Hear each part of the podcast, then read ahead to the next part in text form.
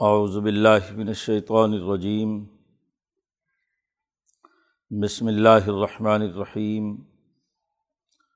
قل من يرزقكم من السماء والارض ام من يملك السماء والابصار ومن يخرج الحي من الميت ويخرج الميت من الحي ومن يدبر الامر فسيقولون اللہ فقل افلا تتقون فضالکم اللہ ربکم الحق فماذا بعد الحق الا الضلال فانا تصرفون كذلك حقت کلیمت ربک علی الذین فسقوا انہم لا یؤمنون قل هل من شرکائکم من یبدا الخلق ثم یعیدہ قل اللہ یبدا الخلق ثم یعیدہ فانا تؤفکون۔ قل هل من شرکائکم من یہدی الی الحق۔ قل اللہ یہدی للحق۔ افمن یہدی الی الحق۔ احق ان یتبع ام اللہ یہدی اللہ ان یہدا فمالکم کئی فتح کمون وما طبی اکثرحم اللہ ضلع ان ضن لا یغنی من الحق شعیٰ ان اللہ علیم بما یفعلون وما کان حاض القرآن ان یفترا من دون اللہ ولاکن تصدیق الذی بین یدیہ و تفصیل الکتاب لارئی بفی من رب العالمین ام یقول نفتراہ قلفعت بصورت مسلح ودعو من استطعتم من دون اللہ ان کن تم صادقین بلکذب بمالم یحیط بعلم ہی ولما یتہم طویل کزالک کذب الزین من قبل فنظر کئی فقان عاقبۃ الظالبین ومن ہم من بہ ومن ہم ملا یؤمن بہ و رب کا علم بالمفصدین صدق اللہ العظیم کتاب حکیم کی طرف دعوت دی جا رہی ہے، جو اس صورت کا اصل موضوع ہے۔ اس کے حوالے سے پیچھے دلائل دیے گئے۔ گرد و پیش کے حقائق کا مطالعہ کی دعوت دی گئی۔ اور پھر اعمال کے اچھے اور برے نتائج، دنیا کی حقیقت، یہ تمام امور پیچھے بیان کر کے۔ اس رقوع میں پہلے کچھ سوالات کیے گئے ہیں۔ کائنات کے بنیادی حقائق سے متعلق۔ اور وہ تمام سوالات پیچھے بتائی ہوئی تین رقوع میں جو امور بیان کیے گئے ہیں، اس کے تناظر میں۔ اس کا جواب خود ان کی زبانی یا ان کے تصورات کے تحت اسے بھی بیان کیا گیا اور پھر اس پوری گفتگو کو سمیٹتے ہوئے کتاب مقدس قرآن حکیم کی حقانیت اور اس کا حکمت پر مبنی ہونا یہ واضح کیا جا رہا ہے۔ پہلے تو چند سوالات کیے گئے۔ کل اے محمد صلی اللہ علیہ وسلم، آپ ان سے پوچھیے حضرت شیخ الہند رحمۃ اللہ علیہ سیاق و سباق کے تناظر میں الفاظ کا ترجمہ کرتے ہیں۔ کل کہنے کو تو سب آپ کہہ دیجیے لیکن یہاں چونکہ آگے سوال کیا جا رہا ہے، تو کہنے کے بجائے حضرت نے ترجمہ کیا، آپ ان سے پوچھیے اور جہاں خود اس طرح کا کوئی سوال نہیں ہے، تو وہاں وہی کہنے والا ترجمہ ہے۔ کل میں کم منسمائی والارض کون تمہیں رزق دیتا ہے آسمان سے اور زمین سے اوپر سے رزق برستا ہے، بارش آتی ہے، فصلیں اگتی ہیں، سورج کی حرارت اور توانائی تمہاری فصلوں کو پکاتی ہے۔ زمین میں تم بیج بوتے ہو، یہاں کی معدنیات تمہاری روزی اور تمہارے مکانات کی تعمیر اور باقی تمام امور وہ زمین کی مٹی سے پورے ہوتے ہیں۔ یہ آسمان کا وہ پورا نظام جو تمہارے رزق کا بندوبست کرتا ہے، اور رزق سے مراد صرف کھانا ہی نہیں، کھانا، پینا، پہننا، سونا، آرام کرنا، تمام معاشی احتیاجات کی تکمیل کے جتنے بھی ذرائع اور وسائل ہیں، ان کا تذکرہ ہے۔ کہ آسمان اور زمین دونوں کے باہم ملنے کے نتیجے میں نباتات اور فصلیں اگتی ہیں، معدنیات بنتی ہیں، مکانات بنتے ہیں، وغیرہ وغیرہ۔ تو آسمانوں اور زمینوں سے ملا کر تمہارے لیے رزق کا بندوبست کرنے والا کون ہے؟ چند سوالات کیے ہیں اور آخر میں جوابات جو ان کے یہاں خود رائج تھے پہلے سے۔ ان کا تذکرہ کیا ہے کہ سیقول اللہ۔ ان سے پوچھو کہ یہ رزق فراہم کرنے والا حقیقت میں کون ہے؟ تو کہیں گے اللہ۔ اسی طرح دوسرا سوال، ام یملک السما ابسار آنکھوں اور کانوں کا مالک کون ہے؟ یہ غذا جو تمہارے جسم میں جاتی ہے، یہ راحت اور سکون اور جو معاشی احتیاجات تمہاری پوری ہوتی ہیں اس کے نتیجے میں ویسے تو پورا جسم تمہارا بنتا ہے، لیکن جسم میں دو مقامات انتہائی نازک ہیں۔ ایک آنکھ آنکھ کی وہ پتلی جس میں لطافت انتہا درجے کی ہے۔ ذرا سا بال آنکھ میں پڑ جائے تو آنکھ بیکار ہو جاتی ہے نظر آنا بند ہو جاتا ہے، تکلیف شروع ہو جاتی ہے۔ تو اتنا لطیف نور جو اس آنکھ کے اندر رکھا اس میں لطافت رکھی کہ جس سے تم کائنات کی ہر چیز کو دیکھ سکتے ہو۔ یہ انسانی جسم کا ایک ایسا عزو ہے کہ جو باقی تمام کائنات سے، تمام اشیا سے تمہارے رابطہ پیدا کرنے کا ذریعہ ہے۔ اندھے اور دیکھنے والے کے درمیان زمین آسمان کا فرق۔ تو یہ تمہاری آنکھ کا نور کون پیدا کرتا ہے؟ اس کا مالک کون ہے؟ اسی طرح کان کا پردہ سماعت جس سے تمہارے ادراکات کی نوعیت ایک مخصوص شکل اختیار کرتی ہے۔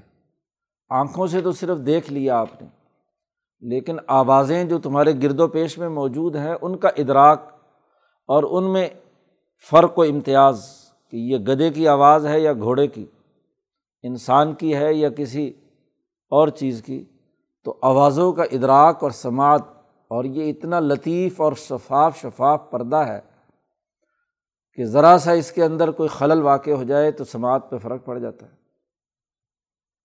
اور آدمی نہ سننے والا ہو، نہ دیکھنے والا ہو، تو وہ نہ جیوں میں، نہ مرنے والوں میں۔ نہ ادھر کا، نہ ادھر کا۔ اسے گرد و پیش کا کچھ پتہ نہیں۔ بولتے رہو، اس کے کان کے پاس جا کر جتنا مرضی شور مچاؤ، اس کو بیچارے کو کچھ پتہ ہی نہیں لکھ کر دو تو کتنا لکھے گا اور کتنا پڑھے گا۔ پھر لکھ کر بھی دو تو پڑھے گا آنکھ سے۔ آنکھ بھی چلی جائے، کان بھی چلا جائے تو بس بیکار۔ اس لیے اس آنکھ کا اور کان کا مالک کون ہے؟ اصل۔ تو خود یہ مشرقین مکہ کہتے تھے سیقول اللہ۔ ضرور کہیں گے کہ اللہ۔ باقی اعضاء کے بارے میں تو ادھر ادھر کی بات کر لیتے تھے۔ لیکن آنکھ اور کان دو کے بارے میں یہ عرب لوگ بھی اعتراف کرتے تھے۔ کہ یہ سوائے اس کی ملکیت اللہ کے اور کچھ نہیں، اللہ کی یہ توانائی نہ ہو تو ہم نہ دیکھ سکیں، نہ ہم سن سکیں۔ ایسے ہی تیسرا سوال کیا کہ ومن یخرج الحیہ من المیت مردہ سے زندہ کون نکالتا ہے؟ انڈا مردہ ہے جس سے مرغی نکلتی ہے۔ جی نطفہ مردہ ہے جس سے انسان بنتا ہے۔ تو مردہ چیز سے زندہ پیدا کرنے والا کون ہے؟ یا مردہ قوموں میں زندگی پیدا کرنے والا کون ہے؟ زوال پذیر قومیں ہوتی ہیں اور ایک دم وہ اٹھتی ہیں اور عروج حاصل کر لیتی ہیں، زندگی ان کے اندر، حیات تازہ ان کے اندر دوڑ جاتی ہے۔ تو یہ کون زندہ کرتا ہے؟ قوموں کو، افراد کو؟ یا گرد و پیش میں زمین مردہ تھی، بارش برسی اور زندہ ہو گئی، اس میں نباتات اور تمہارے کھانے پینے کی چیزیں اگنے لگیں، کون کرتا ہے؟ زندہ سے مردہ نکالتا ہے، یخرج الحیہ من المیت۔ اور وہ یخرج المیت من الحی، زندہ سے مردہ پیدا کرتا ہے۔ انسان سے، مرغی سے آگے جو اولاد پیدا ہوتی ہے، نطفہ پیدا ہونا مردہ ہے۔ اسی طرح انڈا وجود میں لانا، یہ بھی مردہ ہے، زندہ سے پیدا ہوا۔ تو یہ زندگی اور موت کا جو کھیل ہے، الحی القیوم اور موت، خلق المعت والحیات۔ تو موت اور حیات دونوں کی پیدائش کرنے والا کون ہے؟ اگلا سوال کیا وہ میں یدبر العمر اور ان تمام کاموں کا نظام چلانے والا کون ہے؟ تدبیر کرنے والا کون ہے؟ اس پوری کائنات کے یہ بڑے بڑے امور، وہ کون؟ کرتا ہے۔ تو فص یقول اللہ تو عنقریب کہیں گے کہ یہ اللہ تبارک و تعالیٰ نے سارا کام کیا ہے۔ تدبیر میں اور ان تمام امور میں اللہ کو مانتے ہیں۔ ایک ہے تخلیق۔ تخلیق کے بارے میں تو کسی کو بھی ساتھ شریک نہیں کرتے۔ لیکن یہ تدبیر والے جتنے اعمال ہیں، ان کے اندر اللہ کو، اصل تو اللہ کو مانتے ہیں۔ لیکن دوسروں کو کیا ہے؟ شریک کر لیتے ہیں کہ اس تدبیر کے اندر یہ فلاں سورج دیوتا، چاند دیوتا یا کوئی انسان ہاں جی کوئی ان کا بت جو ہے، اس کو کہا کہ یہ بھی ساتھ شریک ہے۔ لیکن اللہ کو خالصتاً اللہ مانتے ہیں ان تمام بڑے بڑے کاموں کے لیے۔ وہ کہتے ہیں کہ چھوٹے چھوٹے کام، اللہ میاں نے کچھ ان کو حوالے کر دیے ہیں، تو ان کے واسطے سے ہم اللہ تک پہنچنا چاہتے ہیں۔ ان تمام سوالوں کے جواب میں وہ کہتے ہیں، اللہ یہ کام کرتا ہے۔ تو فقل افلاط تقون اس پورے تمام سوالوں کا اگر یہی جواب ہے، تو آپ ان سے کہہ دیجیے کہ پھر اللہ سے ڈرتے کیوں نہیں؟ تمہیں کوئی خوف نہیں ہے کہ یہ سب بڑے کام تو اللہ تعالیٰ کرتا ہے۔ تو اللہ کا ڈر کیوں نہیں ہے؟ افلا تتقون؟ عدل و انصاف کیوں نہیں قائم کرتے اللہ کا ڈر؟ اللہ کے احکامات کو کیوں نہیں تسلیم کرتے؟ قرآن نے کہا فضال کم اللہ رب کم الحق۔ یہی اللہ ہے۔ تمہارا سچا رب، حق، سچائی کے ساتھ ایک ہی رب ہے۔ اس کو کیوں نہیں مانتے؟ فمازہ باد الحق الضلال؟ حق کے بعد کسی اور طرف متوجہ ہونا سوائے گمراہی کی اور کیا ہے؟ جب ایک انسان پر ایک حق یا حقیقت منکشف ہو جائے، سچائی سامنے آ جائے اور پھر بھی سچائی کا انکار کر کے وہ ادھر ادھر بھٹکتا پھرے، اس سے بڑی خرابی کی بات کیا ہوگی؟ فنا تصرفون کہاں تم بھٹکتے پھر رہے ہو؟ کہاں لوٹتے پھر رہے ہو؟ صرف لوٹ جانا۔ واپس کدھر لوٹ رہے ہو؟ جب حق واضح ہو گیا تو حق کے بعد کسی اور طرف جانا گمراہی ہے اور گمراہی اختیار کرنے کے لیے انسان کو واپس لوٹنا، حقائق کے منافی بات کرنا، یہ کیسے جائز ہے؟ اصل بات کیا ہے؟ کدا علی کا حقت کلی مت ربی کا علدین فسق وہ لوگ جو نافرمان ہیں، قانون توڑتے ہیں۔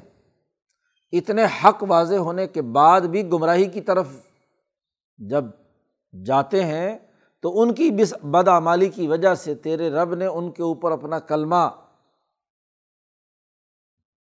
حق طور پر لکھ دیا کہ لا یمنون کہ یہ ایمان لانے والے نہیں ہیں۔ جب انسان ان تمام نعمتوں کا اقرار کرنے کے باوجود حق کی تمام باتیں سامنے آ جانے کے باوجود ادھر ادھر بھٹکتا پھرتا ہے، بھائی تحقیق تو اس وقت تک ہوتی ہے جب تک علم نہ ہو۔ اور جب تحقیق سے علم تک پہنچ گئے تو علم کے بعد دوبارہ پھر شکوک و شبہات کی وادی میں جانا یہ بڑی حماقت وقت ضائع کرنا ہے۔ آپ ایک نتیجے پر پہنچ چکے ہیں اور وہ سچا اور حقیقی نتیجہ ہے۔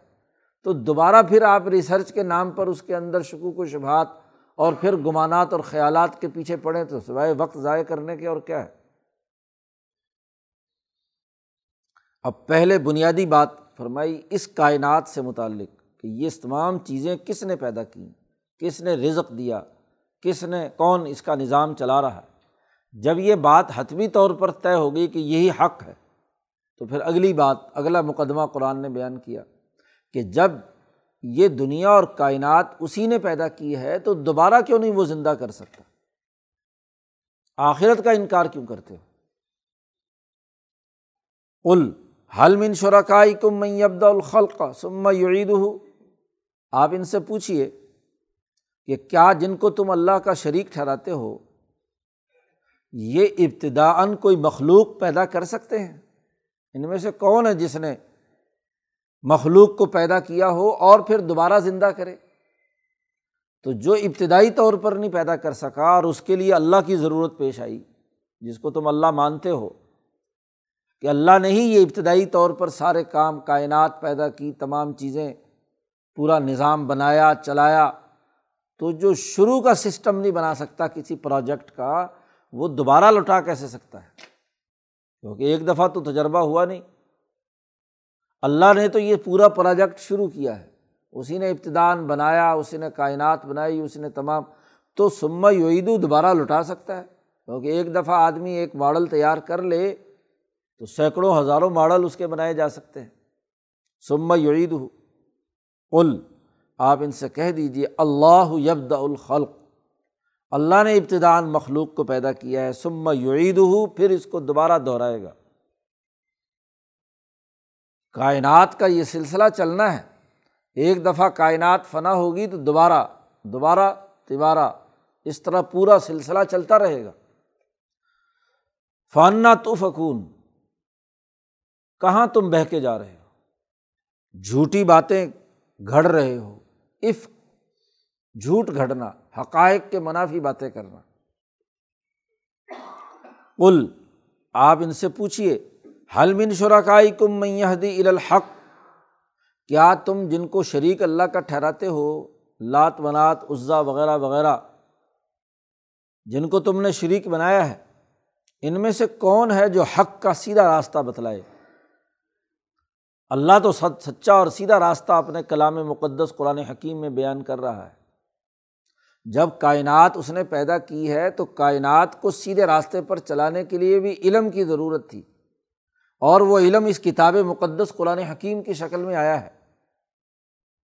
یہ دعویٰ اصل میں ثابت کرنا تھا۔ پیچھے تمام باتیں جب مان لی گئیں تو اس کا لازمی نتیجہ ہے کہ یہ الکتاب الحکیم اللہ نے نازل کی ہے۔ تو بتلاؤ تو صحیح تمہارے شریکوں میں سے کون ہے جو حق راستے کی حقیقت کی ہدایت بیان کرتا ہے؟ کل کہہ دیجیے اللہ یہ دی الحق اللہ تعالیٰ ہے جو حق کی ہدایت بیان کر رہا ہے، حق کا راستہ بتلا رہا ہے، اس کا سیدھا راستہ دکھلا رہا ہے۔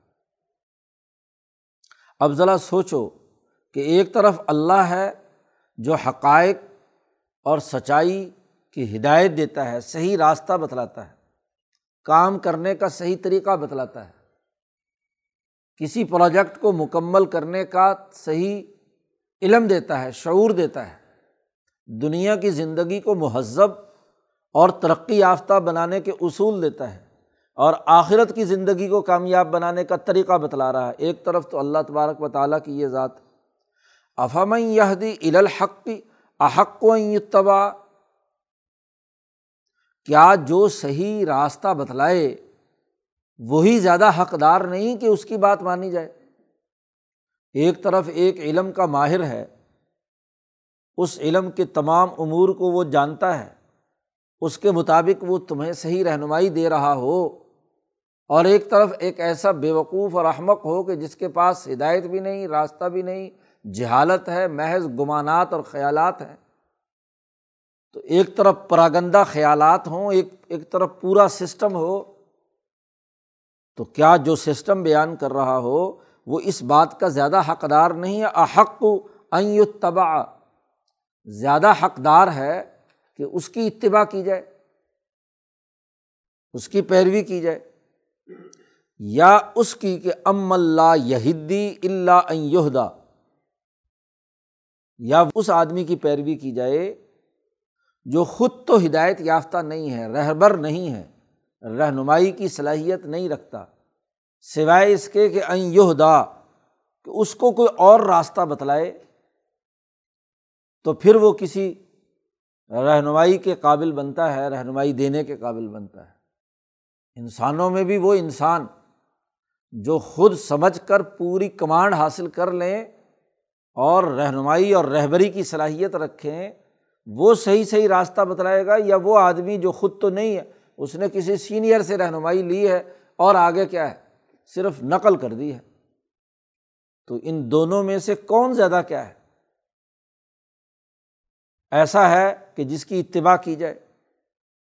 فما لکم کئی فتح کمون ذرا عقل سے غور و فکر کرو، تم کیسے فیصلے کر رہے ہو؟ کہ جو اصل حقائق بیان کرنے والا ہے، اس کی طرف توجہ نہیں۔ اس کے کلام ہدایت اور کتاب الحکیم کی طرف تم رجوع نہیں کرتے۔ اور جو کوئی ہدایت نہیں دیتے، اول تو ان کے پاس کوئی ہدایت ہے نہیں۔ اور اگر بالفرض جن لوگوں کے تم نے بت بنا رکھے ہیں، یا اگر عیسیٰ اور عزیر کو تم خدا مانتے ہو، تو عیسیٰ کی ہدایت اپنی ذاتی کہاں سے ہے؟ وہ تو یہدا اللہ کی طرف سے ان کو ہدایت دی، انہوں نے آگے بیان کر دی۔ تو عیسیٰ اللہ کا شریک کیسے ہو گیا؟ یا عزیر کیسے اللہ کا بیٹا بن کر اللہ کا شریک ہو گیا؟ وہ تو خود اللہ نے ان کو ہدایت دی ہے تو انہوں نے آگے بیان کیا ہے۔ تو ایک کا علم اصلی اور بنیادی، اور ایک وہ جو علم صرف سنتا ہے اور وہاں سے آگے آ کر نقل کر دیتا ہے، تو دونوں کے درمیان زمین آسمان کا فرق۔ کیسے فیصلے کرتے ہو؟ کئی فتح کمون، یہ کیسا انصاف کا فیصلہ ہے؟ بات اصل میں یہ ہے، سوچنے، سمجھنے کی۔ کہ جن لوگوں کو بھی تم کسی درجے میں اللہ کا شریک ٹھہراتے ہو، ان کی اکثریت کا حالت یہ ہے کہ وما یت طب اکثر اللہ ضنا وہ عام طور پر گمانات، خیالات اور وہمیات کے پیچھے چلتے ہیں۔ کوئی باقاعدہ علم سائنٹیفک علم نہیں ہے۔ چند ایک ہیں، جیسے عیسیٰ علیہ السلام ہیں، ان کا علم چونکہ اللہ سے لیا ہے، اس لیے پرفیکٹ ہے۔ یا ازیر نبی ہیں تو وہ، تو باقی جتنے بھی تم لوگ جن کی بات بیان کر رہے ہو، وہ تو اٹکل پچو سے باتیں کرتے ہیں۔ اور پھر عیسیٰ علیہ السلام کی تعلیمات کو بھی تم نے مسق کر دیا۔ ازیر کی تعلیمات کو بھی تبدیل کر دیا۔ انہوں نے تو کبھی نہیں کہا کہ تم ہمیں اللہ کا بیٹا مان کر ہماری پوجا کرو۔ تو یہ جتنی بھی تمہاری باتیں ہیں، یہ محض جنون و اوہام ہے خیالات و تصورات ہیں، محض گمانات ہیں۔ اب ایک طرف باقاعدہ علم ہو، مربوط، اور ایک طرف محض اندازے اور اٹکل سے بات کی جائے، جس کا کوئی سر پیر نہ ہو، تو کس کی اتباع کرنی چاہیے؟ ان نہ ضن لا یغنی من الحق کی شیا محض اٹکل پچو اور گمانات سے باتیں کرنا یہ حق کا کوئی فائدہ نہیں دیتا۔ اس کا آخری رزلٹ کبھی بھی حقائق پر مبنی نہیں ہوگا، کہیں نہ کہیں کیلکولیشن میں غلطی ہوگی۔ خرابی ہوگی۔ اسی لیے سائنسدان جتنی مرضی کیلکولیشن کر لیں، یہ فزکس کیمسٹری والے جتنے مرضی حساب کتاب لگا کر کوئی نظریہ قائم کرتے ہیں، بیچارہ سو، دو سو سال کے بعد وہ سارا نتائج اس کے بدل جاتے ہیں۔ پھر کہتے ہیں، نہیں نہیں، یہ تو فلانی جگہ پہ غلطی ہو گئی حساب کتاب میں، اب تو فلانا یہ نظریہ نہیں، یہ نظریہ ہے۔ تو یہ سارے علوم محض گمانات ہیں، محض خیالات ہیں۔ یہ یقین پیدا کرنے یا حقائق کی راست، کا راستہ دکھانے والے نہیں ہیں۔ ان اللہ علیم بما یف علون بے شک اللہ تعالیٰ خوب جانتا ہے جو یہ حرکت کر رہے ہیں کہ حق کے راستے کے بجائے محض گمانات اور خیالات کے پیچھے دوڑ رہے ہیں۔ پہلے کائنات کے بنیادی حقائق کے بارے میں سوال کیا، پھر ہدایت کے حوالے سے بنیادی قانون بیان کیا کہ اس کی رہنمائی قبول کرنی چاہیے جو از خود اپنے علم پر کمانڈ رکھتا ہو اور پورے علم کو حقائق کی روشنی میں بیان کرے۔ اور اس کی اتباع نہیں کرنی چاہیے جو محض گمانات اور خیالات کی پیروی کر رہا ہو۔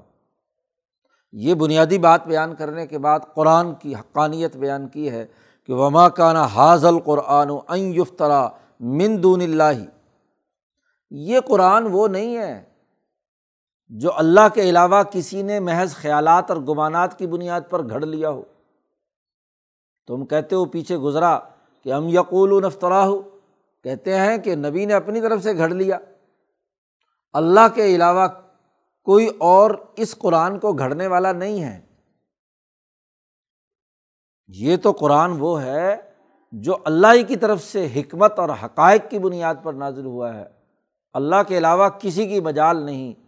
خود نبی کی بھی مجال نہیں کہ وہ قرآن میں کسی قسم کا کوئی تغیر و تبدل کر کے اپنے خیالات اس کے اندر داخل کر دے نہیں، یہ کتاب الحکیم ہے، حکمت والی کتاب حقائق کی روشنی میں بنیادی امور بیان کرتی ہے۔ ولاکن تصدیق اللہ بین یدئی ہی یہ قرآن تو اس سے پہلے کے جتنے بھی امور گزر چکے ہیں، ان تمام کی تصدیق کرتا ہے۔ تم نے تجربے اور مشاہدے سے تمام چیزیں جو اب تک دریافت کی ہوں، حقائق کی دنیا کی کچھ باتیں، یا جو اس سے پہلے جتنی کتابیں آئی ہیں امبیا علیہم السلام کی، تو آج تک اس کتاب کے نازل ہونے سے پہلے تک جتنے امور حقائق کی بنیاد پر ثابت ہو چکے ہیں، یہ قرآن ان کی تصدیق کرتا ہے۔ اور وہ تفصیل الکتابی، اور لوہ محفوظ میں موجود جو لکھی ہوئی کتاب ہے اس کی تفصیل یہاں بیان کرتا ہے۔ لوہے محفوظ میں تو بنیادی امور متعین کر دیے گئے۔ اور وہاں سے جب ضرورت پیش آئی تو تورات کی صورت میں تفصیل آئی اس کی، اس زمانے کے لوگوں کے لیے۔ پھر انہیں اصولوں کی تفصیل آئی انجیل کی صورت میں، زبور کی صورت میں، ابراہیم کے صحف، صحیفوں کی صورت میں۔ اور آج یہ قرآن نازل ہوا ہے اور قرآن چونکہ کل انسانیت کے لیے ہے، لہٰذا وہ اصول اور وہ بنیادی امور جو لوہے محفوظ میں لکھے ہوئے ہیں، اس کی تفصیل آج کے دور کے تناظر میں کیا ہے؟ قرآن کی صورت میں آئی ہے۔ لا رہی بفی ہی جس میں کوئی شک نہیں ہے۔ اور بر رب العالمین، یہ قرآن نازل ہوا ہے رب العالمین کی طرف سے۔ اقوام عالم کا جو رب ہے اب بین الاقوامی سطح پر انسانوں کو ترقی یافتہ بنانا ہے، کل انسانیت کو ایک نظام کے اندر پرونا ہے۔ تو تمام اقوام عالم کی تربیت کا لازمی تقاضا ہے کہ اقوام عالم کی ترقی کا مکمل پروگرام قرآن کی شکل میں بیان کر دیا جائے۔ اس سے پہلے تو صرف بنی اسرائیل کی ترقی کا پروگرام موسا علیہ السلام کے زمانے میں آیا۔ پھر عیسیٰ علیہ السلام کے زمانے میں اس میں کچھ مزید وسعت ہوئی اور یورپین اقوام کا، مغربی اقوام کے دائرے میں اس کا پھیلاؤ ہوا اور آج پوری دنیا کے تمام انسانوں کے لیے ہے۔ تو ان اقوام عالم کا بین الاقوامی سیاسی، معاشی، سماجی نظام ارتفاق رابع، چوتھے درجے کا ارتفاق کیسے تکمیل پذیر ہوگا، اس کی تفصیل بیان کرنے کے لیے یہ کتاب آئی ہے۔ ہم یقول نفترا، کیا یہ کہتے ہیں کہ نبی نے اپنی طرف سے گھڑ لیا ہے؟ نہیں اچھا اگر گھڑنا اتنا ہی آسان ہے اور محمد مصطفیٰ صلی اللہ علیہ وسلم نے قرآن گھڑ لیا ہے، تو چلو، تم بھی سارے زور لگاؤ۔ ایک، نبی اکرم صلی اللہ علیہ وسلم قرآن نوز باللہ گھڑ سکتے ہیں، تو تم سارے زور لگا کر ایک صورت گھڑ کر دکھاؤ۔ کل فتو بھی صورت مسل ہی اس جیسی کوئی صورت تم بھی لے کر آؤ۔ صورت ایک چیپٹر ہے، ایک باب ہے۔ ایک باب میں جتنا پیغام دیا گیا ہے، نپے تلے جملوں میں ایک قاعدے اور ضابطوں کا ایک علمی نظام جو ایک باب میں دیا گیا ہے، مکمل پروگرام دے دیا گیا۔ ایسی کوئی صورت لے کر آؤ۔ اور پھر ایسے کرو، شاید تم خود اکیلے نہ کر سکو۔ تو اپنے جن کو تم خدا مانتے ہو، ساروں کو اپنے ساتھ بلا لو۔ ود منستتا تم من دون اللہ اللہ کے علاوہ جس جس کو شریک کو تم مانتے ہو، سب کی کانفرنس بلاؤ۔ ان تمام کو جمع کرو اور سب مل کر کیا ہے ایک صورت بنا کر لا کر دکھاؤ۔ ان کن تم صادقین، اگر تم سچے ہو۔ اس الزام لگانے میں۔ اور اگر تم سب مل کر اتنے بڑے بڑے نابغائے روزگار لوگ، تم اگر کیا ہے، تمہارے جیسے نابغے اگر صورت نہیں گھڑ کے لا سکتے، سب کا دماغ تو محمد صلی اللہ علیہ وسلم کیسے گھڑ کر اپنی طرف سے پیش کر سکتے ہیں؟ یہ انسانوں کے گھڑنے کا کام نہیں ہے کہ وہ کتاب، اس طرح کی کتاب لکھ کر لائیں، ایسا پروگرام لائیں، یہ تو اللہ کی طرف سے ہے، حقائق کی بنیاد پر۔ مر رب العالمین یہ عالمین کے رب، اقوام عالم کے رب نے اس دور کی ربوبیت کے تقاضے سے انسانوں کے لیے یہ تشریحی بین الاقوامی نظام قائم کیا ہے۔ بل کس زبو بمالم یحیتو بے علم ہی حقیقت یہ ہے، بلکہ یہ جھٹلاتے ہیں۔ اس کتاب مقدس قرآن حکیم کو کہ جس کا احاطہ ان کا علم نہیں کر رہا ان کے علم میں یہ استطاعت ہی نہیں ہے کہ یہ قرآن کے اس اعلیٰ پیغام کو سمجھ سکیں لم یحیتو بے علم ہی نہ ہی علم کے طور پر احاطہ کرنے کی قدرت ہے، ان کے قابو میں آ رہا ہے یہ علم۔ اور ولما یتیم تعویل ہو اور ابھی تک اس کتاب کی حقیقت بھی ان کے سامنے نہیں آئی۔ ایک ہوتی ہے الفاظ، اور ایک ہے ان کے معنی اور مفہیم تو نہ قرآن کے الفاظ کا علم ان کے پاس ہے ابھی تک، ان کی گرفت میں ہی نہیں آ رہا۔ لم یحیط بے علم ہی علم کی استعداد ان کی دماغ بڑے چھوٹے ہیں۔ یہ وہم و گمانات کا اثیر ہوتا ہے۔ جو جتنا دماغ کا کمزور ہوتا ہے، اتنا ہی توہمات اور جنون و اوہام کا مرکز ہوتا ہے اس کا دماغ۔ وہ اپنے سے اوپر کی سطح کے اعلیٰ علم کو سمجھنے کی صلاحیت نہیں رکھتا۔ ایک بات تو یہ ہے اور انکار بھی اسی لیے کر رہے ہیں۔ حق کا انکار وہی کرتا ہے جو اس سے جاہل ہوتا ہے۔ ہاں جی؟ انسان وہ جو اناس و اعداً لما جاہل جی عربوں کا مقولہ ہے کہ جس کام سے انسان واقف نہیں ہوتا، جاہل ہوتا ہے، اس کا انکار کر دیتا ہے، اس کی دشمنی اختیار کرتا ہے۔ تو قرآن کی دشمنی اس لیے کر رہے ہیں کہ یہ ان کے دائرۂ علم سے اوپر کی بات ہے۔ ان کا علم احاطہ ہی نہیں کر رہا۔ کیونکہ جو اندازوں اور اٹکل پچوؤں کے عادی ہوں، وہ صاف شفاف چشمہ علم سے فیضیاب کیسے ہو سکتے ہیں؟ اس کے لیے تو علمی ذہن، مرتب ذہن کی ضرورت ہے۔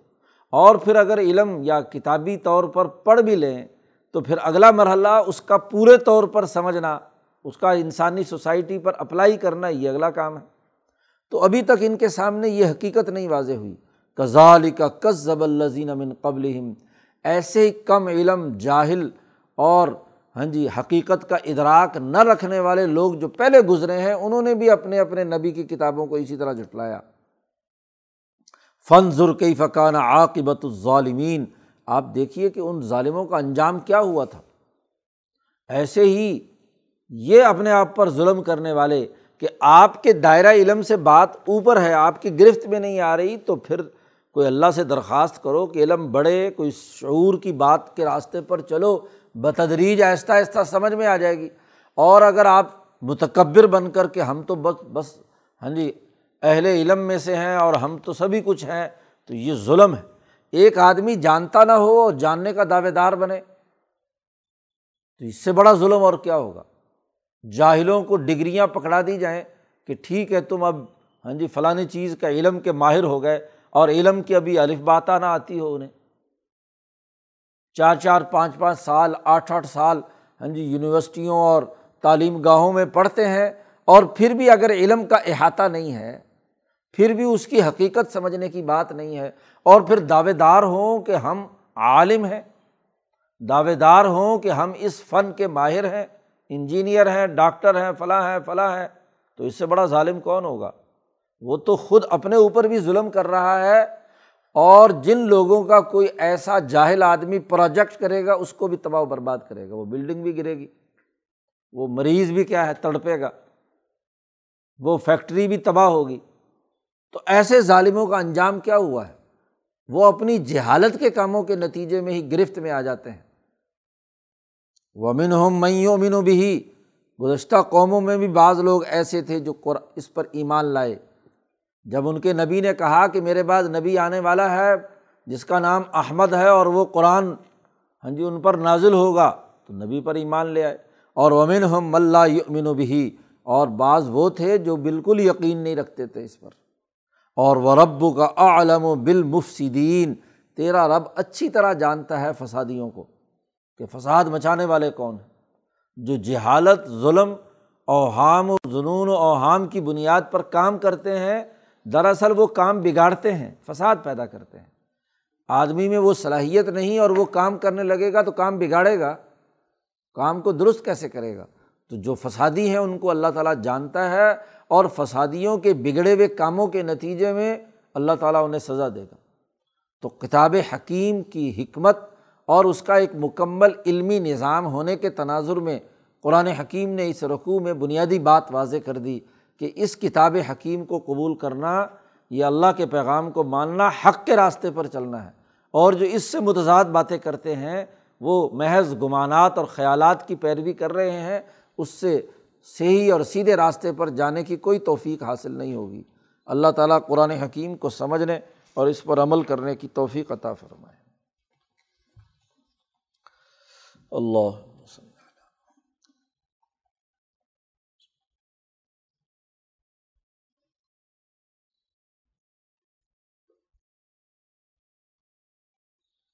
اجمائی